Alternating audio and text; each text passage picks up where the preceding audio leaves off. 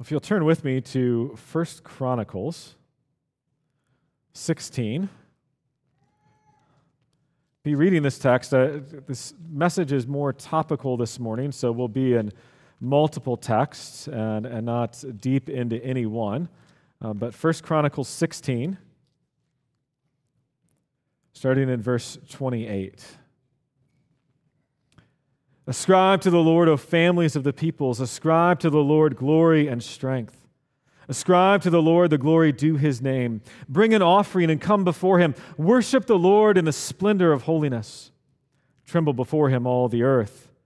Yes, the world is established, shall never be moved. Let the heavens be glad, and let the earth rejoice, and let them say among the nations, The Lord reigns.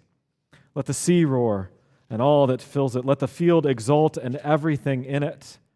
Then shall the trees of the forest sing for joy before the Lord. For he comes to judge the earth. Oh, give thanks to the Lord, for he is good, for his steadfast love endures forever. Grass withers and the flower fades, but the word of our God abides forever. Let's pray. Father, we thank you for this word and, and the other scripture texts we will look at this morning. We ask that you would guide us, uh, open our hearts and our minds to hear this morning. Lord, I pray that you would empower and strengthen me this morning to proclaim your word clearly and boldly.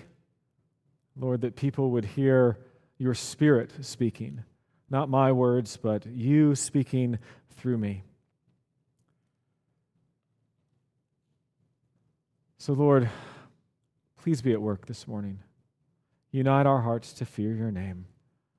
We pray these things for your glory and for our good and joy. Amen. Well, this morning, uh, we're going to do something that I, I, do more rarely than, than not is, is start with a little video clip. And in it, you'll see an advertisement. And that's really the best word I can think of to use uh, an advertisement for a Sunday gathering at a particular church. And I would imagine before we do this that the heart behind this, um, this clip is to get people into the building and hopefully to hear the gospel. And, I, and I'm going to assume that the desire is to get people to come to church and to engage. So let's see what it is for us. Your salvation is at hand. Be Ooh, child, things are gonna get easier. Cause at the movies is right around the corner. Ooh, child, things are gonna get easier. Cause we're gonna have popcorn, soda, and other things. Now break it down hard. What are you doing? We're having a dance off. More. Subtle, bring it back. What are you doing? I'm inviting you to add the movies, bro.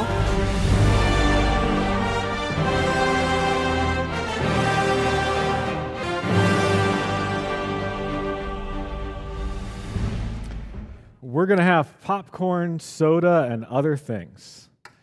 And I think the question from the big blue guy of what are you doing was appropriate. That's the draw, was popcorn, soda, and other things. That's what they appear to believe will get people in the door. And honestly, I find it sad and um, even a bit angering to see that. Because though I want to believe that the heart is there, the understanding of what Sunday worship is about, it, it appears to be glaringly absent from something like that. It reminds me of a quote from D.A. Carson where he wrote, If you seek peace, you will not find it. If you seek Christ, you will find peace. If you seek joy, you will not find it. If you seek Christ, you will find joy. If you seek holiness, you will not find it. If you seek Christ, you will find holiness. If you seek experiences of worship, you will not find them. If you worship the living God, you will experience something of what is reflected in the Psalms. Worship is a transitive verb, and the most important thing about it is the direct object. So, what are, what are we seeking in worship? What are we seeking to find? And so, as we dive into this series on the church, we're going to do so today by looking at worship, at really worship of the church gathered, of what I call the church's home. Now, every Sunday when you come to church here, you hear a call to worship to begin the service, much like what was just read from 1 Chronicles 16. And we hear that call because we need it. We need to be reminded of what we are here for. We are here to worship God. This is the day when people gather, and we gather together as the people of God to worship Him. But why? Why is this such a big deal? What's, what's the big deal about gathering together for worship? What is it, and what does it actually do? And those are some valid questions, and I hope to answer them a bit this morning. And in this series, this whole series, my desire as we go through this series on the church is to help us all engage further or re-engage in the life of the church. The reality is is our tendency is to drift, and that drift is going to be away from the church and away from the Lord. We have to, to make a concerted effort to be and to stay engaged in the life of God. You have to have a plan. You have to understand. You have to know what you're doing. And I know, okay, listen, I know that the last 18 months have complicated things. None of us, none of us were around in 1914. We have, none of us have gone through a global pandemic before. So there have been, and there continue to be some extenuating circumstances. There are providential hindrances in regard to coming to church. But even without that being the case, we all consistently need to be reminded of the character and priority of worship. It's a privilege. It's an amazing privilege to be part of the church. So, this morning, what I hope to do is to paint a biblical picture of worship. What happens when we gather for worship? And I, I think too often we can get into a routine of we know what's going on on a Sunday morning, we know what's taking, what, what, what's happening, what comes next but we forget about what is actually taking place as we gather. And so, two main points this morning what is worship, and what does worship do? And hopefully, these will guide us this morning as we seek to understand what God has for us as His children. So, the first question, the general question that I, that I just mentioned, it's the overarching one what is worship? Well, when Jesus was tempted in the wilderness, his second temptation, or the second temptation by Satan, um, that was thrown at him went like this in Luke 4. And the devil took him up and showed him all the kingdoms of the world in a moment of time and said to him, To you I will give all this authority and their glory, for it has been delivered to me, and I give it to whom I will. If you then will worship me, it will all be yours.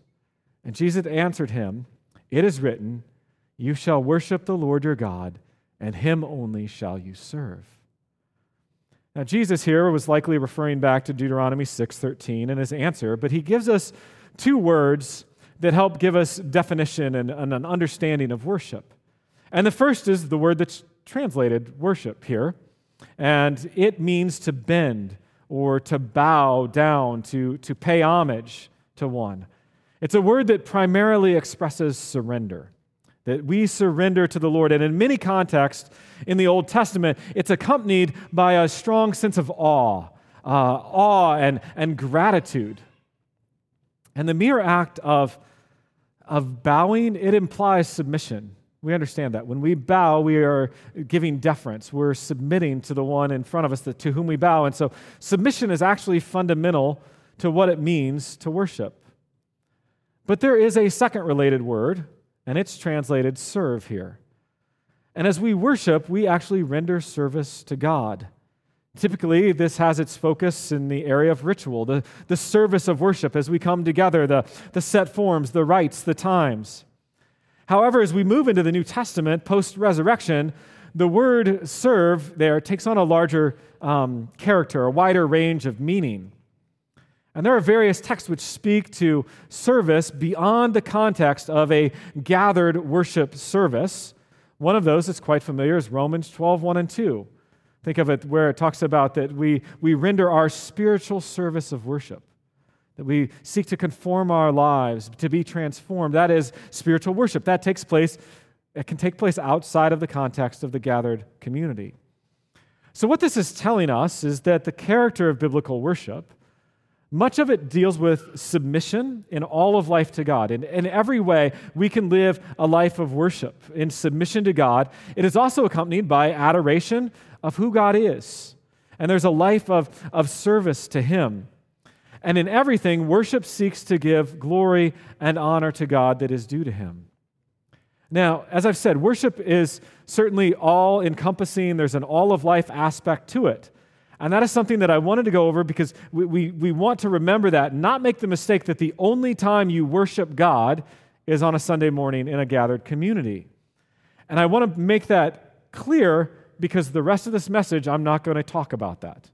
I'm going to talk about our gathered time together, the corporate worship life of the church, because my aim is to help us as a church re engage in the life of the church, the corporate life. And worship is absolutely essential to the life of the church.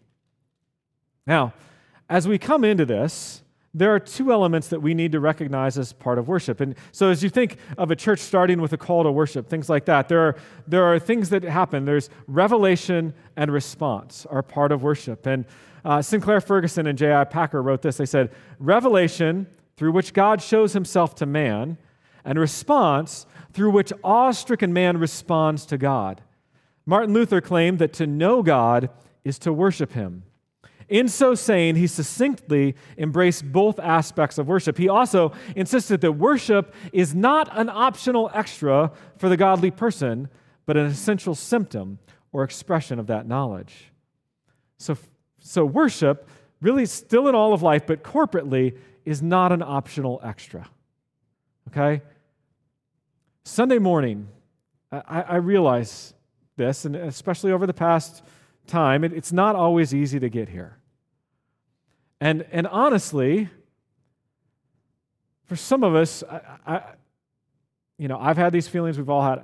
What do we actually think about Sunday morning? Like, do you find it thrilling or maybe a bit boring at times? Is it spectacular or somewhat dull? Is it captivating or, you know, sometimes it's relatively tedious? Is it joyous or is it too often unsatisfying. And admittedly, corporate worship is not like a blockbuster movie. It, it's not like attending a sporting event with 90,000 other people or a host of other activities that you could go to on Sunday morning, but it's not supposed to be. Yet I will argue that it is much more significant and certainly more life giving. In fact, it's the most important thing you can do.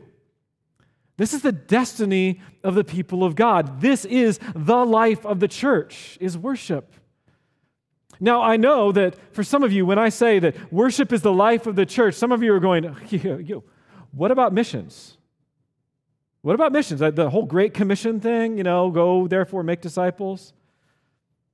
Well, let's look at John chapter 4, verses 23 and 24. This is Jesus, and he's talking to the woman at the well, and he says, But the hour is coming and is now here when the true worshipers will worship the Father in spirit and truth, for the Father is seeking such people to worship him. God is spirit, and those who worship him must worship in spirit and truth. Now, I'm not going to go into detail on that encounter. I just want to bring out one particular point that, that Robert Rayburn brought out for me. He wrote, Nowhere in all the scriptures do we read of God's seeking anything else from the child of God. Nowhere in the Bible are we told that the Lord seeks our service.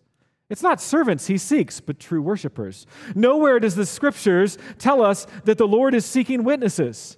It is not without real significance that the only time in the scriptures when the word seek is used of God's activity is in connection with seeking true worshipers. God is not seeking merely converts or servants. He's seeking worshipers. And, and this reminds me back in the, in the 90s when I read John Piper's book, Let the Nations Be Glad. And, and that's an entire book about missions. But he starts it off very early on. He says this Missions is not the ultimate goal of the church, worship is. Missions exist because worship doesn't. Worship is ultimate, not missions, because God is ultimate, not man. When this age is over and the countless millions of the redeemed fall on their faces before the throne of God, missions will be no more. It is a temporary necessity, but worship abides forever. All of history is moving toward one great goal the white hot worship of God and His Son among all the peoples of the earth. Missions is not the goal, it is the means. And for that reason, it is the second greatest human activity in the world. Which, folks, this perfectly coincides with what we read in the Westminster Catechisms. Westminster Larger Catechism, I'll go to the larger this time. Question one What is the chief and highest end of man? And so when it's asking that, what, it's asking, what are we designed for? What are we made for? What are we created to do with our lives? And the answer is man's chief and highest end is to glorify God and fully to enjoy Him forever. That's what we're designed for. And much of how we do that is in worship. Worship is glorifying God, it's enjoying Him, it's declaring His praise. Isaiah 43 21.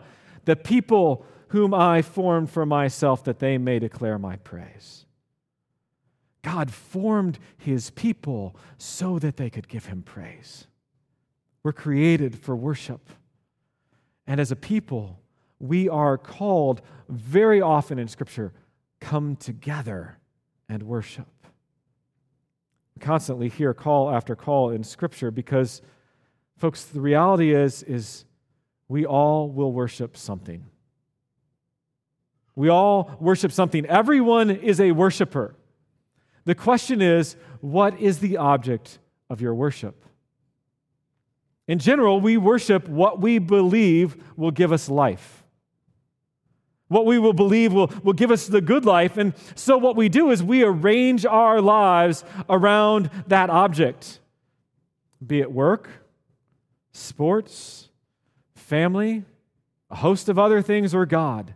And that ordering of our lives is worship. And, and when we come together, we are worshiping, whether it's here or somewhere else that we've ordered our lives around.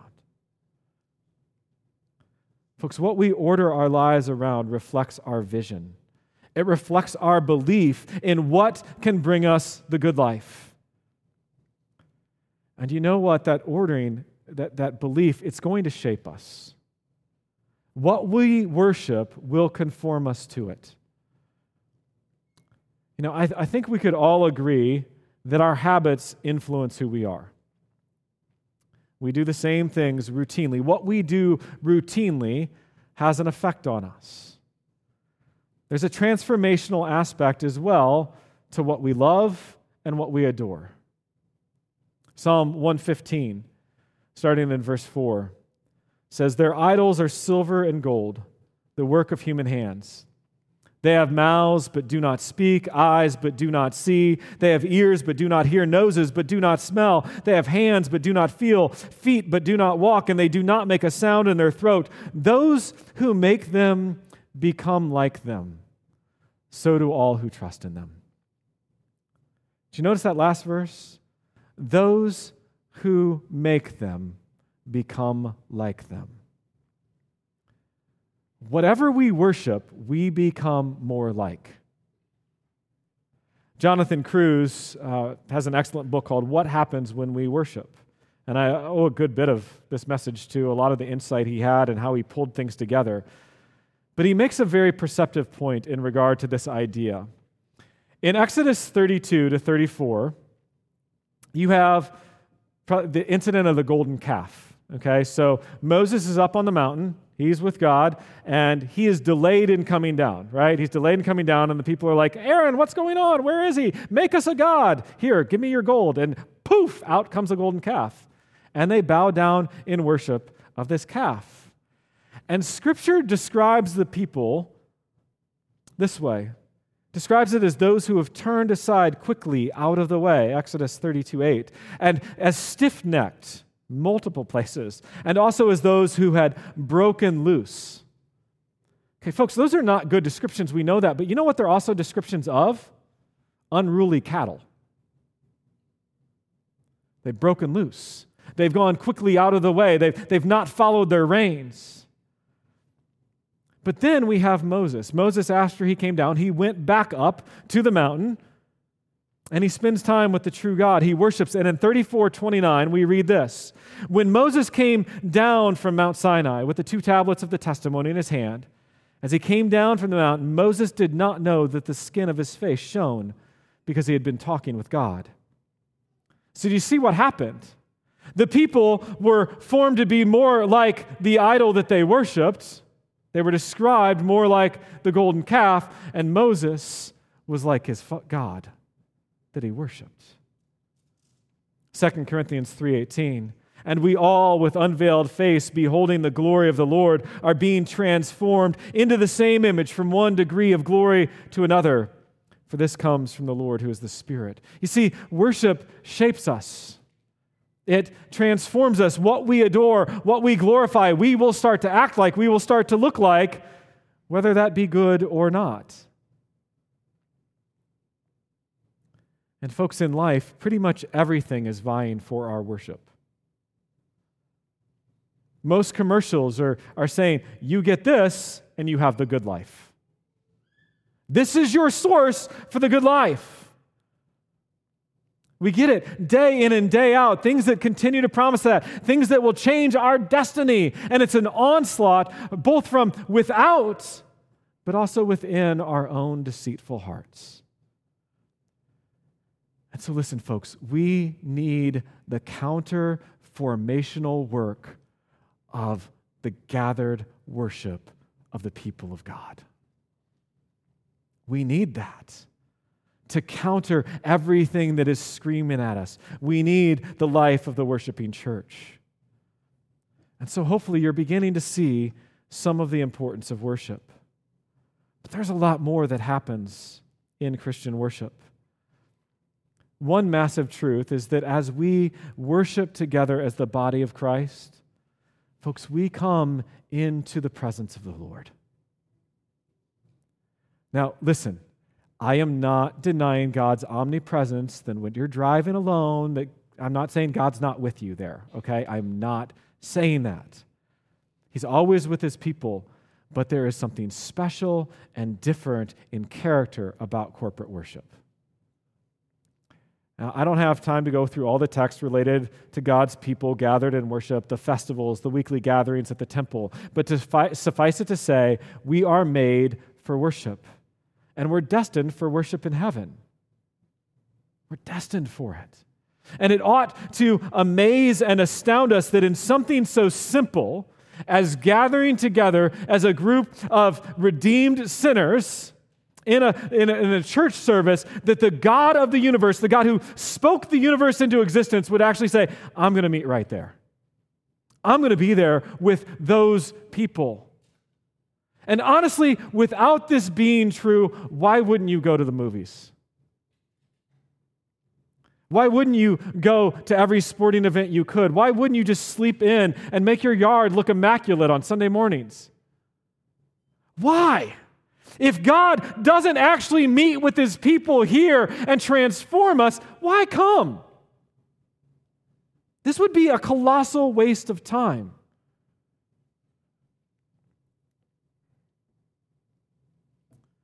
But we come because God is here.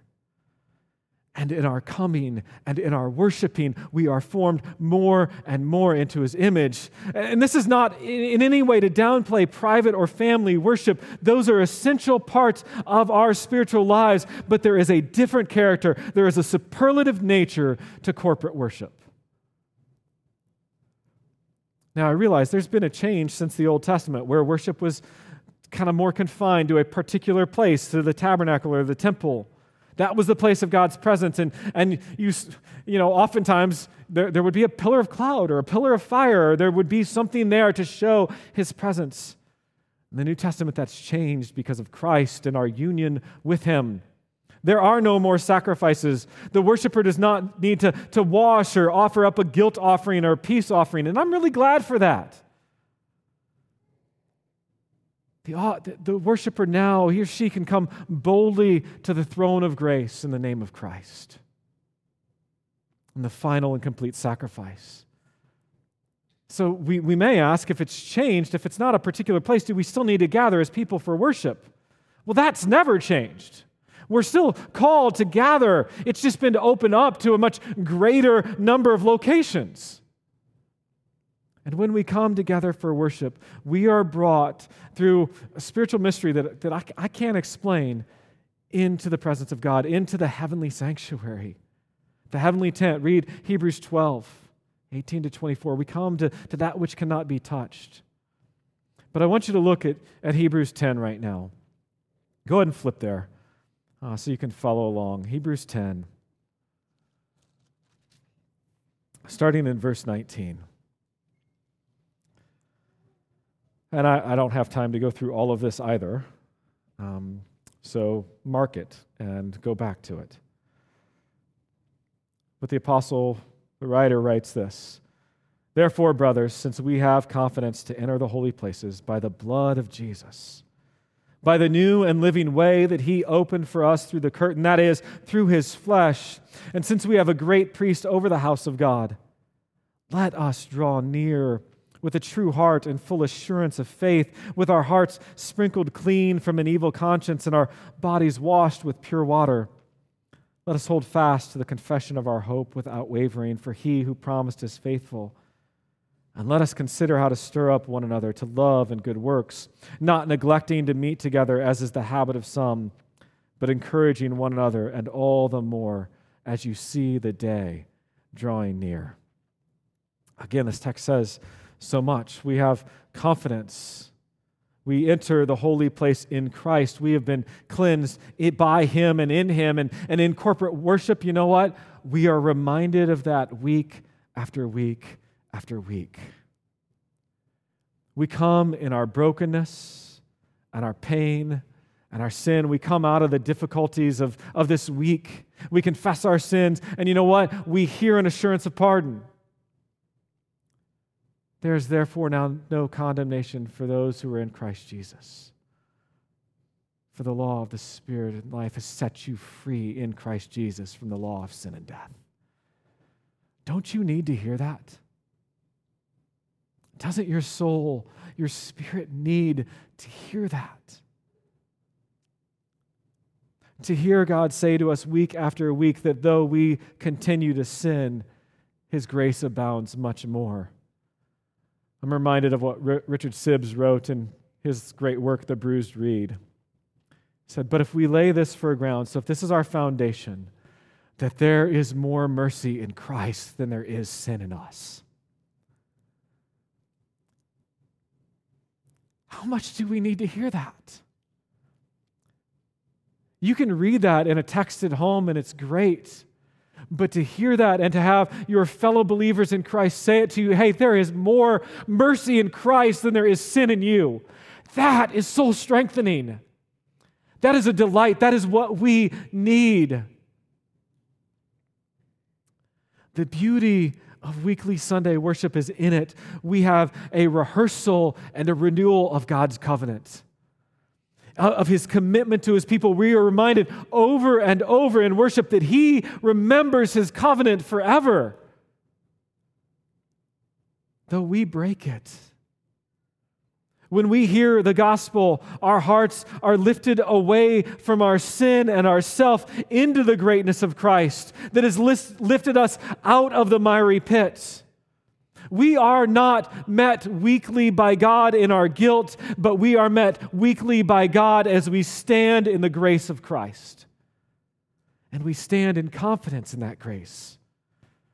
As Cruse wrote in his book, he said, In the worship service, God gives his people the very proof that he has not left them. He shows that his faithfulness never comes to, his en- to an end and that his mercy is new every morning. We so desperately need to be reminded of this weekly. This is the communion of the saints. Our meeting together is encouragement. We teach one another as we sing psalms and hymns and spiritual songs with thankfulness in our hearts to God. We teach and admonish one another in that. the reality is, is we all sin really often, more often than we want. We go astray. And we are in the same boat in that respect, but we all come to God through the same ark, and that is Jesus Christ. And how wonderful it is to see one another fall and bow before God in worship and singing and praising and being thankful. And, you know, I have the privilege of being up front much of the time when we sing. And, you know, it doesn't necessarily mean anything, but to sometimes to see people who, who are lost in wonder and praise as they sing. It's a delight. You're among friends. You're among people who know that, oh God, I'm a sinner and I need Jesus. And I am just amazed by that. As I think about my life over and over again, that He comes and He says, There's more mercy in me than there is sin in you. Folks, it stirs us on to what is of greatest importance. Now, there is still a lot more to what worship brings for the believer. God meets with us. Uh, we're, we're shaped into his likeness. There's communion with the saints. We, we learn in worship to submit to God. We, we learn that his ways are best, that, that being near to him is for our good. Psalm 73 28. He's our creator and Lord. Uh, he, he cares for us, and over and over again in worship, we're reminded that He cares for us. Here's the thing Aaron has said something similar to this many times, but Sunday worship is a weekly is, is an oasis in the weekly desert of this world. And it's a sure course for us as we set sail uh, against the sirens that beckon us to our ruin. There is nothing else that compares to what happens in Sunday worship. And this reminds me of the, the words, I've, I've used them before here, of, of Ray Ortlund that he would use to begin the worship service at Immanuel in Nashville. And words he actually said that he borrowed from James Boice, uh, who's the pastor at 10th Pres in Philadelphia.